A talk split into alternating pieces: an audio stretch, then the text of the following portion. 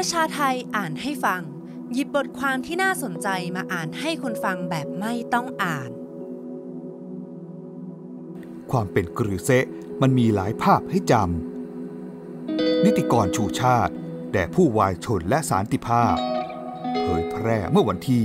7 พฤษภาคม ปี 2022 อารัมพบท บทความนี้ไม่เป็นกลาง ผู้อ่านโปรดอ่านด้วยความระมัดระวังและตั้งแง่ เหตุการณ์ครบรอบ 18 ปีโศกนาฏกรรมกรือเซผู้เขียนสังวรตัวเองว่ากำลังจะเขียนบทความในฐานะคนนอก ดังนั้นจึงขอสงวนวิธีการนำเสนอเนื้อหาในลักษณะคิดแทนผู้แทนเจ้าหน้าที่รัฐ ผู้เสียชีวิต และญาติของผู้เสียชีวิตในเหตุการณ์ เพราะการตีความความคิดของผู้เขียนอาจผิดพลาดคาดเคลื่อนจากความเป็นจริง เนื่องจากข้อจำกัดของผู้เขียนเอง อย่างไรก็ดี หากมีบทสัมภาษณ์โดยตรงจากตัวความ ผู้เขียนจะหยิบยกนำมาเสนอให้เข้าใจถึงในความสำคัญวันที่ 28 เมษายนมากยิ่งขึ้น หลังจากมีการทบทวนวรรณกรรมเบื้องต้น เกี่ยวกับกรือเซจะพบว่าวรรณกรรมหลักๆ ถูกนำเสนอออกมาแบ่งได้เป็น 3 กลุ่ม ดังนี้ 1. ประวัติศาสตร์บาดแผลเหตุการณ์โศกนาฏกรรมกรือเซเมื่อวันที่ 28 เมษายน 2547 2. ประวัติศาสตร์ความเป็นมาและความเชื่อที่เกี่ยวข้องกับมัสยิดกรือเซะและ 3. กรือเซะกลายมาเป็นพื้นที่ทางสังคม การเมืองและวัฒนธรรม ด้วยปฏิทินการครบรอบวันที่ 28 เมษาผู้เขียนจึงเลือกที่จะให้ความสำคัญกับ 2 เรื่องหลักๆ กล่าวคือเรื่องแรก เปิดบาดแผลทางประวัติศาสตร์บางส่วนขึ้นมาเพื่อให้เห็นว่าวันที่ 28 เมษายน มีความสำคัญอย่างไร และเรื่องที่ 2 จินตนาการถึงแปรเปลี่ยนจากศาสนสถานสู่การมาเป็นพื้นที่ทางสังคม การเมืองและวัฒนธรรม ผู้เขียนหวังใจเป็นอย่างยิ่งว่างานเขียนฉบับนี้จะเป็นข้อต่อเล็กๆ ที่ช่วยต่อเติมให้เห็นชีวิตของผู้คน ที่สัมพันธ์กับการมีชีวิตของครือเซกควบคู่กัน ผ่านบทเรียนทางประวัติศาสตร์ 1. ความเป็นมา 28 เมษายนถือเป็นวันครบรอบ 18 ปี นับตั้งแต่เหตุการณ์ยิงประทะในมัสยิดกรือเซ เมื่อวันที่ 28 เมษายน 2547 ไม่เพียงเท่านั้น หากเราหมุนเข็มนาฬิกาย้อนกลับไปวันที่ 28 เมษายน 2491 หรือเมื่อ 78 ปีก่อน จะตรงกับอีกเหตุการณ์สำคัญหนึ่งที่รัฐเรียกว่ากบฏดูทรงยอ ซึ่งเป็นอีกบาดแผลหนึ่งในหน้าประวัติศาสตร์ จังหวัดชายแดนภาคใต้ ผู้เขียนเรียกปรากฏการณ์ของวันที่ 28 เมษายนนี้ว่า วันครบรอบประวัติศาสตร์บาดแผลคู่ขนาน ผู้เขียนพยายามหาความเหมือนคล้ายของสองเหตุการณ์ดังกล่าว พบว่ามีบริบทหลายอย่างคล้ายกันอย่างน้อยสองประการ 1. เป็นความรุนแรงระหว่างรัฐสยาม กับชาวมาลายูปัตตานี 2. ระยะเวลาเหตุการณ์เกิดคาบวันที่ 28 เมษาเช่นเดียวกัน อันหนึ่งสุรชาติบำรุงสุขเชื่อว่า วันที่ 28 เมษายน เป็นหมุดหมายสำคัญที่เปลี่ยน 3 จังหวัดชายแดนภาคใต้ และประเทศไทยไปตลอดกาลและด้วยเหตุผลกลใดมิทราบ หากพิจารณาจากบุตรหมายครบรอบ 18 ปี เป็นจุดเกาะเกี่ยว จะพบว่าในปี 2547 มีอีกอย่างน้อย 2 เหตุการณ์ที่สำคัญที่เกี่ยวข้องกับความเป็นไปของจังหวัดชายแดนภาคใต้ กล่าวคือ เหตุการณ์แรกเดือนมีนาคม 2547 ตรงกับช่วงที่ทนายสมชายนีละภัยจิตหายตัวไป และเหตุการณ์ที่ 2 เดือนตุลาคมปี 2547 ตรงกับเวลาสลายการชุมนุมที่ตากใบ ด้วยเหตุนี้จึงมองได้ว่าปี 2547 คือปีมหาวิปโยคของชาวมาลายูมุสลิมในพื้นที่จังหวัดชายแดนภาคใต้ สอดคล้องกับข้อสังเกตของชาญวิทย์เกษตรศิริที่กล่าวว่าปี 2547 เป็นปีแห่งความรุนแรงอย่างผิดปกติ ผู้เขียนคำนึงถึงคำกล่าวของธงชัยวินิจกูล ที่ว่าประวัติศาสตร์จะขี้คายตัวเอง เมื่อเวลาผ่านไป และอาจจะโคจรกลับมาเจอกันอีก หรือแยกทางกันไปเลยก็ได้ ในส่วนที่ว่าประวัติศาสตร์กรือเซจะขี้คายตัวเองมากน้อยเพียงใดหรือไม่ ผู้เขียนไม่แน่ใจ แต่คำว่าประวัติศาสตร์อาจโคจรกลับมาอีกทำให้นึกถึงวาทคลาสสิกที่ได้ยินมาจนคุ้นหูว่า ประวัติศาสตร์ซ้ำรอย แค่เปลี่ยนบริบทและคนแสดงดูเหมือนจะเป็นเช่นนั้นจริงทำไมจึงเรียกว่าเหตุการณ์กรือเซแม้วันที่ 28 เมษายน ปี 2547 จะเกิดเหตุการณ์ความรุนแรงในพื้นที่กว่า 10 จุด และมีผู้เสียชีวิตรวมกันกว่า 108 ราย แต่เหตุผลที่เรียกเหตุการณ์นี้ว่าเหตุการณ์กรือเซหรือเหตุการณ์โศกนาฏกรรมมัสยิดกรือเซผู้เขียนมองว่าน่าจะเกิดจากเหตุผลต่างๆ ต่อไปนี้ประกอบกัน กล่าวคือ 1. บริเวณมัสยิดกรือเซมีผู้เสียชีวิตรวมกันมากกว่าพื้นที่อื่น ประมาณ 32 ราย 2. พื้นที่ตั้งของมัสยิดเป็นจุดสนใจของชาวบ้าน เพราะตั้งอยู่บนถนนสายหลัก แวดล้อมไปด้วยชุมชน โรงเรียน ตลาดและบ้านเรือน 3. ความรุนแรงที่เกิดขึ้นในมัสยิดกระทบความรู้สึกและพื้นที่ศรัทธาของมุสลิมอย่างกว้างขวาง ในฐานะพื้นที่ศักดิ์สิทธิ์ เกิดอะไรขึ้นในเหตุการณ์ครั้งนี้ ในวันดังกล่าวเกิดเหตุความรุนแรงขึ้น ระหว่างผู้ก่อการกับเจ้าหน้าที่รัฐ ต่อมาผู้ก่อการได้เข้าไปหลบในบริเวณมัสยิดกรือเซพร้อมด้วยมีดพ้ากรีดและอาวุธที่ปล้นได้จากเจ้าหน้าที่รัฐ ต่อเหตุการณ์ดังกล่าว Human Rights Watch และฟอรัมเอเชียมองว่าเจ้าหน้าที่ทำเกินกว่าเหตุ ที่ใช้อาวุธสงครามหนัก เข้าระงับเหตุการณ์ แตกต่างกับมุมมองของผู้ออกคำสั่งปฏิบัติ อย่างพลเอกพันลบปิ่นมณีโดยสิ้นเชิง เขาให้สัมภาษณ์ไว้ดังนี้ ปัญหาเรื่องกือเซะถ้าคุณรู้เรื่องจริงๆนะครับ ต้องเข้าใจผม วันนั้นผมสั่งแน่นอนแล้วครับ บอกให้ปิดล้อมและจับเป็นให้ได้ นั่นคือคำสั่งตอน6โมงเช้าจนกระทั่งเราใช้ทุกวิธีทาง ผมสั่งให้ผู้บังคับหน่วยที่นั่น บอกพยายามเกลี้ยกล่อม พยายามอะไรเขาพยายามทุกอย่าง ผมใช้เวลา 10 ชั่วโมงนะครับ ให้เขาอยู่ที่นั่น พอไปถึงที่นั่นตอน 11 โมง ผมก็ดูสถานการณ์ มันไปไม่ไหวแล้วครับ 11 โมง ผมจากบอกกอที่ค่ายสิรินทรไปที่กรุเซผมไปถามผู้บังคับหน่วยที่นั่นว่าทำอะไรไว้แล้วบ้าง เขาบอกครั้งแรกนะครับ ก็พยายามไก่เกี่ยให้เขาวางอาวุธ แต่ว่าเขายิงมาทำให้ทหารรบพิเศษเสียชีวิตหนึ่งตำรวจสอง บาดเจ็บสาหัสเจ็ดพอผมไปดูเหตุการณ์ทุกอย่างแล้ว ใช้แก๊สน้ำตาเข้าไปแล้ว ผมก็ขอใช้ ฮ. เฮลิคอปเตอร์ กะยิงหลังคามัสยิดให้เปิด แล้วเอาแก๊สน้ำตาหยอดเข้าไป แต่ปรากฏว่าพอ ฮ. มาแล้ว ไม่สามารถที่จะใช้ได้ เนื่องจากประชาชนเริ่มปิดล้อมเข้ามาเป็นพันๆมัสยิดห่างไม่ถึงร้อยเมตร ผมเลยคิดว่าถ้าเรายิงพลาดปั๊บไปโดนประชาชนเนี่ยเรื่องใหญ่เลย กลายเป็นเงื่อนไขใหม่ ผมเลยสั่งระงับใช้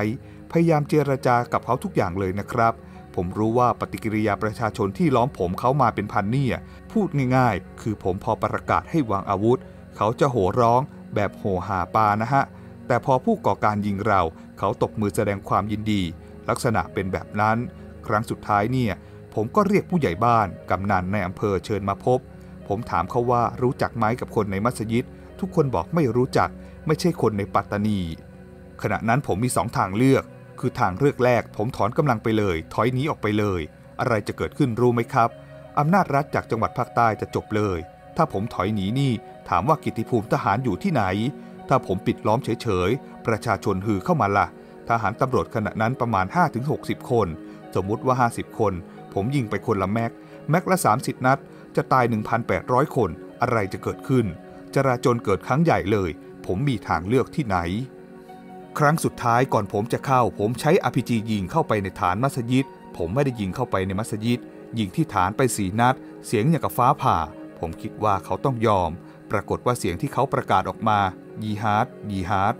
ยีฮาร์ดไม่พอเรียกประชาชนให้ญิฮาดด้วย มัสยิดเนี่ยเป็นพื้นที่พูดง่ายๆ ค่ายป้อมปราการที่แข็งแรงเลย อาวุธที่ประจำการเราคือ M16 ไม่สามารถยิงทะลุกำแพงเข้าไปได้ เพราะงั้นยุทธวิธีทางทหารเนี่ยในเมื่อเราจะกวาดล้าง เราก็ต้องใช้ระเบิดมือนำเข้าไป ก็ขว้างระเบิดมือเข้าไป 8 ลูก พอชาร์จเข้าไป หมอกควันมันตลบไปหมด ทุกคนก็ต้องยิงสาดไปทั่วห้อง นี่คือสาเหตุที่เขาตาย ทีนี้ตอนไปดูศพ ส่วนมากจะโดนที่หน้ากับอก ก็ลักษณะมองว่ายิงทิ้ง ก่อนผมจะเข้าไปในมัธยิดผมได้รับความกดดันสูงมาก ไหนจะคำสั่งผู้บังคับบัญชาที่ห้าม ไหนจะเวลาที่บีบเข้ามา การสั่งลูกน้องวิ่งไปตายเนี่ยมันต้องคิดหนักนะครับ แต่ผมไม่มีทางเลือกครับ ถ้ามีทางเลือกผมไม่ทำหรอกครับ ผมเสียใจอยู่อย่างนะ ถ้าให้รู้ว่าผมจะโดนประนามแบบนี้ ผมกวาดตั้งแต่7จ็ดโมงเช้าแล้ว ไม่รอถึงตอนเย็นหรอกแต่ที่ผมทำไปผมไม่เสียใจ ผมถือว่าผมใคร่ควรแล้วทำถูกต้องแล้วบทสัมภาษณ์ของพลเอกพันลบปิ่นมณีผู้ควบคุมเหตุการณ์ คงพอจะช่วยขยายรายละเอียดต่างๆ ได้มากขึ้น ขณะเดียวกันก็มีความเห็นและคำถามถึงสังคมจากญาติผู้เสียชีวิตในเหตุการณ์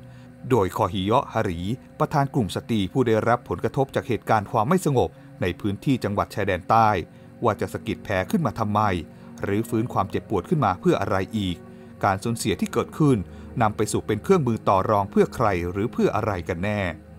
ในส่วนนี้จะสรุปโดยการยืมคำพูดของธงชัยวินิจกูล มาประยุกต์กับความทรงจำต่อเหตุการณ์กรูเซที่กลายเป็นความทรงจำร่วมต่อเหตุการณ์มหาชน และเหตุการณ์นี้จะถูกใช้เป็นเครื่องมือทางการเมือง และขับเคลื่อนอุดมการณ์อย่างหลีกเลี่ยงไม่ได้ ในฐานะประวัติศาสตร์บาดแผลที่ยังคาดใจผู้คนอีกจำนวนหนึ่ง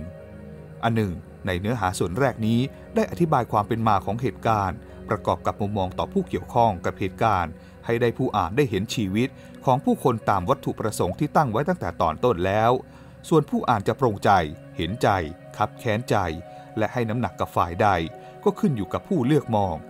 สำหรับส่วนถัดไป ผู้เขียนจะพยายามนำเสนอความสัมพันธ์ ระหว่างความเป็นกือเซะกับสัมพันธภาพระหว่างบุคคล 2. กรือเซะจากศาสนสถานสู่การกลายมาเป็นพื้นที่การแสดงออกทางสังคมการเมืองและวัฒนธรรม หลังจากที่ได้ทบทวนงานวรรณกรรม บทสัมภาษณ์ตลอดจนปูความหลังเป็นมาของมัสยิดกรือเซะแล้ว ผู้เขียนเชื่อว่า หลายเหตุการณ์ที่เกิดขึ้น ผู้ก่อการและภาครัฐ เลือกใช้มัสยิดกรือเซเป็นภาพแทนสัญญาบางประการคำถามที่ตามมาก็คือทำไมถึงเชื่อเช่นนั้น แล้วทำไมถึงเป็นมัสยิดกรือเซ 2. เหตุผลที่ผู้เขียนใช้เป็นคำตอบ คือเหตุผลแรกกรือเซเป็นมัสยิด และมัสยิดมีสถานะศักดิ์สิทธิ์ในตัว ตามลำดับมุมมองทางศาสนา และเหตุผลที่สองกรือเซถูกทำให้กลายเป็นพื้นที่แขวงความทรงจำในฐานะมุมมองชาติพันธุ์ มาตั้งแต่อดีตจนถึงปัจจุบัน 2.1 กรือเซในบริบทศาสนสถาน ตามความเข้าใจทั่วไปมัสยิดหมายถึงศาสนสถานสำหรับประกอบพิธีกรรมทางศาสนา แต่หากในระนาบหนึ่ง เชื่อว่ามัสยิดคือบ้านของพระเจ้า นอกจากนี้ พื้นที่จังหวัดชายแดนใต้ยังได้รับกลิ่นอายความเชื่อ ที่ว่าการจบชีวิตในมัสยิดถือว่าเป็นสิ่งที่ประเสริฐ และหากเป็นการจบชีวิตในขณะชะฮีดวงเล็บเสียชีวิตในหนทางของพระเจ้าด้วยแล้ว ยิ่งถือเป็นผู้มีเกียรติยิ่ง เหตุผลนี้จึงเป็นเหตุผลที่เข้าใจง่าย ตรงไปตรงมาสำหรับใครคนหนึ่งที่จะยินดีจบชีวิตลงในมัสยิดหากพิจารณาแผนที่ตั้ง หรือเคยสัมผัสพื้นที่บริเวณรอบรัศมีมัสยิดกรุเซจะทราบว่า บริเวณดังกล่าวนอกจากจะเป็นย่านชุมชน ร้านค้า ตลาดบ้านเรือนแล้ว ยังมีมัสยิดอื่นอีกหลายแห่ง และเพราะเหตุใดจึงจำเพาะเจาะจงเป็นมัสยิดกรุเซเท่านั้น 2.2 กรือเซสิ่งตกค้างทางประวัติศาสตร์ของชาวมาลายูปัตตานี ในมิติเชิงคุณค่ากรือเซไม่ใช่เพียงแค่ศาสนสถานอย่างเดียวเท่านั้น หากแต่กรือเซเปรียบได้กับสัญญาแห่งการต่อสู้ทั้งทางสมรภูมิ และทางอุดมการณ์ ระหว่างมาลายูปัตตานีกับผู้รุกราน เพื่อความเข้าใจที่ง่ายดาย ผู้เขียนอยากลองเปรียบเทียบสัญญะบางอย่างของกรือเซะกับอนุสาวรีย์สามกษัตริย์ของเชียงใหม่ อนุสาวรีย์พ่อขุนเมงราย มหาราชของเชียงราย หรืออนุสาวรีย์ประชาธิปไตยที่กรุงเทพมหานคร ตลอดจนความเข้าใจกรือเซะในมุมมองแบบมาตุภูมิ เทียบเคียงกับมัสยิดอัลอักซอร์ในปาเลสไตน์ที่ก่อให้เกิดความหวงแหนจนกลายเป็นปรากฏการณ์ขับชูสถานที่ให้เห็นสัญลักษณ์ แห่งการเรียกร้องผ่านกิจกรรมต่างๆ อาทิการประกอบศาสนสถาน การชูธงหรือแสดงจุดยืน การขับลำนำกวีสะท้อนเรื่องราวในประวัติศาสตร์บาดแผล ในมิติประวัติศาสตร์คือเซะนอกจากจะมีประวัติศาสตร์เป็นของตัวเองแล้ว ยังมีบาดแผลเป็นของตัวเองอีกด้วย ชื่อเดิมของครือเซะคือ ปิตูครือบัน หรือมัสยิดปิตูนเกรินบันครือเซะเป็นมัสยิดที่ก่อสร้างด้วยอิฐ ซึ่งถือเป็นหลังแรกของปัตตานีดารุสลาม ทั้งยังถูกเชื่อว่าเป็นมัสยิดแห่งแรกของปัตตานี และเอเชียอาคเนย์ที่ก่อสร้างตามแบบสถาปัตยกรรมตะวันออกกลาง ส่วนการสร้างเกิดขึ้นในสมัยใดนั้น ยังมีข้อถกเถียงในทางวิชาการหลายกระแส เช่น สมัยพญาอินทิราบงเล็บ สุลต่านอิสมานอีชาวสมัยสุลต่านมุสซอมฟาชาว สมัยสุลต่านหลองยูนุส สมัยสุลต่านสุหลง หรือสมัยรายาพระองค์หนึ่ง ส่วนบาดแผลที่กรือเซได้รับ คือการถูกเผาในช่วงการศึกระหว่างสยามและปัตตานี ในสมัยอยุธยาธนบุรีและรัตนโกสินทร์ล้วนแล้วแต่มีความพยายามจะบุกยึดปัตตานี และรัฐมารยูทั้งหลาย จนที่สุดสามารถผนวกรวมปัตตานี และรัฐมารยูเข้าเป็นส่วนหนึ่งของสยามไทยได้ แน่นอนว่ากรือเซก็ตกอยู่ภายใต้อำนาจของสยามด้วย เวลาถัดมาวันที่ 25 กุมภาพันธ์ ปี 2478 กรือเซได้ถูกขึ้นทะเบียนเป็นโบราณสถาน โดยกรมศิลปากร แต่เกิดเสียงคัดค้านจากชาวบ้าน ให้ถอดทะเบียนกรือเซออกจากโบราณสถาน เนื่องจากมัสยิดถูกทิ้งล้าง ไม่มีการใช้งานแต่อย่างใด ต่อมาในปี 2533 จึงเกิดเหตุประท้วงที่มัสยิดกรือเซแบบอารยะขัดขืน คือการเข้าทำละหมาดในพื้นที่มัสยิด ในขณะที่มีสถานะเป็นโบราณสถานอยู่ประกอบกับในช่วงนั้น มีการเผยแพร่ตำนานคำสาปแช่ง ให้มัสยิดกรือเซสร้างไม่เสร็จตามนโยบายการท่องเที่ยว ยิ่งเป็นการสมไฟใส่ฟืน ที่กระทบมิติศาสนาเพิ่มขึ้น หากพิจารณาข้อเท็จจริงที่เกิดขึ้นกับข้อสังเกตของธเนศอภรสุวรรณจะเห็นได้ว่าประวัติศาสตร์ปัตตานีและเรื่องราวของกรือเซเป็นเพียงเรื่องในอดีต แต่ถูกนำมามีชีวิตอีกครั้งในปัจจุบัน หรือที่ชาญวิทย์เกษตรศิริ เรียกว่าการทำให้ปัญหาเก่ากลับมาเป็นปัญหาใหม่อีกครั้ง 3. กรือเซสิ่งตกค้างทางประวัติศาสตร์ สู่มรดกประวัติศาสตร์ที่สำคัญยิ่ง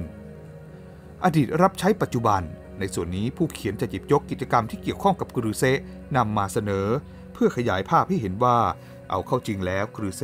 ถูกเปลี่ยนแปลงบทบาทไปอย่างเป็นผลวัตสำหรับข้อมูลสนับสนุนข้ออ้างดังกล่าว ผู้เขียนได้พิจารณาเลือกมา 3 เรื่องราวต่างมิติกัน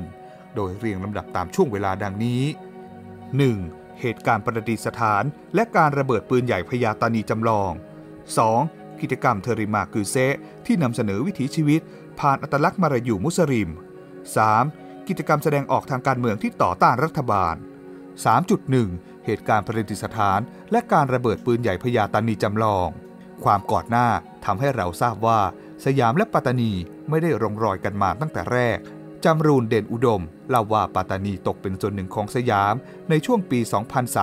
2329 ผลพวงหลังสิ้นสุดสงครามทำให้ปัตตานีต้องมอบปืนใหญ่ให้แก่ชาวสยาม หนึ่งในนั้นถูกส่งมอบมีชื่อว่าปืนใหญ่พญาตานี ถือว่าเป็นปืนที่ใหญ่ที่สุด ด้วยความยาว 6 เมตร เส้นผ่าศูนย์กลางกระบอก 24 เซนติเมตร และปากกระบอกลำกล้องหนา 10 เซนติเมตร ส่วนคำถามว่าปืนใหญ่พญาตานีถูกสร้างโดยใคร และสมัยไหนกันแน่ ยังไม่อาจฟังเป็นที่ยุติได้ ปัจจุบันถูกตั้งท้าแดดท้าฝนบริเวณหน้ากระทรวงกลาโหมของกรุงเทพ ต่อมามีรายงานตามเอกสารประชาสัมพันธ์ของศูนย์การเรียนรู้ท่องเที่ยวอารยธรรมปัตตานี ตันหยงสุโลปี 2546 ระบุว่า ชาวปัตตานี พยายามขอความอนุเคราะห์ ไปยังคณะกรรมการการศาสนา ศิลปะ และวัฒนธรรม สภาผู้แทนราษฎรให้ส่งปืนใหญ่กลับสู่มัตุภูมิ แต่ด้วยเหตุว่าปืนใหญ่พญาตานีมีฐานะเป็นทรัพย์สินส่วนพระมหากษัตริย์ไปแล้ว จากนั้นได้มีพระบรมราชานุญาตให้หล่อจำลองขึ้น โดยสำนักช่างสิบหมู่ กรมศิลปากร ปืนใหญ่จำลองนี้มีน้ำหนัก 2 ตัน ต่อมาในวันที่ 2 มิถุนายน 2556 ได้นำปืนใหญ่จำลองมาตั้งบริเวณมัสยิดกุรุเซทว่าวันที่ 11 มิถุนายน 2556 เกิดเหตุระเบิดปืนใหญ่จำลองจนเสียหาย กระทั่งปัจจุบันก็ยังไม่มีการทำปืนจำลองขนาดเท่าตัวจริง มาประดิษฐานไว้อีกเลย 3. กิจกรรมเตริมอกือเซที่นำเสนอภาพวิถีชีวิต ผ่านอัตลักษณ์มาลายูมุสลิม ความเบื้องต้นของเตริมอกือเซมาจากการเล่นคำในภาษามาลายูคำว่าเตริมอ กาเซที่แปลว่าขอบคุณ ส่วนเนื้อหาการจัดงานดังกล่าว เริ่มขึ้นครั้งแรก เมื่อวันที่ 29ถึง30 กรกฎาคม ปี 2561 ภายใต้บรรยากาศประวัติศาสตร์มาลายู วัฒนธรรมมาลายู อาหารและนิทรรศการภาพถ่าย กิจกรรมดังกล่าวเป็นไปในลักษณะของการฟื้นฟู อนุรักษ์นำเสนอวัฒนธรรมมาลายูแบบเน้นความคิดสร้างสรรค์ และไม่ใช้ความรุนแรง แน่นอนว่าสถานที่ที่ถูกคัดมาให้เป็นเวทีนำเสนอกิจกรรมเหล่านี้ คือมัสยิดกรือเซนอกจากมิติทางวัฒนธรรมแล้วกรือเซยังถูกใช้เป็นเวทีแสดงออกข้อเรียกร้องทางการเมืองด้วยเช่นกัน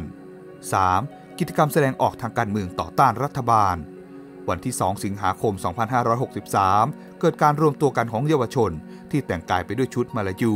ใช้ภาษามาลายูไทย ขับร้องอนาชิตวงเล็บประเภทหนึ่งของเพลง ชู 3 นิ้ว รวมถึงชูภาพบุคคลที่สูญหายทางการเมือง เป็นสัญลักษณ์แสดงจุดยืนต่อต้านรัฐบาล เช่นเดียวกับ 2 กรณีตัวอย่างข้างต้น ที่กรือเซถูกใช้เป็นสถานที่ในการรวมตัวและแสดงออกทางการเมืองรวมความแล้วจะเห็นได้ว่าทุกกิจกรรมไม่ว่าจะเป็นมิติทางด้านประวัติศาสตร์ วัฒนธรรม และการเมือง สถานที่ถูกให้ความสำคัญมากที่สุด คือมัสยิดกือเซ พูดอีกอย่างได้ว่ากรือเซถูกทำให้รู้จัก และมีพลังในการขับเคลื่อนกิจกรรมในมิติต่างๆ ไม่ว่าจะเป็นปฏิบัติศาสนกิจ หรือนำเสนออัตลักษณ์เชิงสร้างสรรค์ การทำให้ถูกเป็นพื้นที่ประวัติศาสตร์การเมือง อย่างมีนัยยะสำคัญ 4. บทสรุป บทความนี้พยายามเสนอ 2 องค์ประกอบหลักได้แก่ องค์ประกอบแรก การรำลึกวันครบรอบ 18 ปีของเหตุการณ์กรือเซโดยนำเสนอแง่มุม จากผู้ที่เกี่ยวข้องกับเหตุการณ์โดยตรง และองค์ประกอบที่ 2 คือความเป็นมา ความสำคัญ และพลวัตของมัสยิดกรือเซทั้งสององค์ประกอบดูเป็นคนละเรื่องกัน แต่มีความสัมพันธ์กันอย่างแนบแน่น ในมิติประวัติศาสตร์ ในด้านหนึ่ง เพื่อสะท้อนปัญหาที่เกิดขึ้น ให้คนทั่วไปได้รับรู้ ถึงความสูญเสีย รวมถึงให้ผู้ก่อการ และเจ้าหน้าที่ได้พึงสังวร ในด้านหนึ่งก็ปฏิเสธไม่ได้ว่างานเขียนในลักษณะนี้เป็นการผลิตซ้ำความเจ็บปวดจากบาดแผลทางประวัติศาสตร์ ซึ่งอาจกระทบจิตใจของผู้ที่อยู่ข้างหลังไม่น้อย ผู้เขียนจึงขออภัยมาณที่นี้คำลงท้ายบทความนี้ผู้เขียนยังอยากถือวิสาสะลงท้ายบทความแบบผิดขนบธรรมเนียมการเขียนบทความที่ไม่ตรงกับหัวข้อสักเล็กน้อย โดยส่งสารไปถึงบรรดาผู้อ่านทั้งหลาย เกี่ยวกับการให้เกียรติความรู้สึกของคนในพื้นที่ เช่น การใช้วัฒการส่งคนไม่ดีลงใต้ เป็นต้นว่าส่งมันลงใต้ นักเรียนตีกันซ่านักก็ให้มันลงใต้เป็นสันดานข้าราชการเร็วๆแบบนี้ น่าจับส่งลงสามจังหวัดชายแดนภาคใต้ให้หมด ผู้เขียนขอทิ้งทวนไปยังผู้ริเริ่มวัฒกรรมเหล่านี้ ว่าสามจังหวัดชายแดนภาคใต้ ไม่ใช่กระโถนรองรับความเลวทรามของสังคมไทย อย่าลืมกดไลค์ กดแชร์ กด Subscribe แล้วคุณจะไม่พลาดทุกข่าวสารจากประชาไทย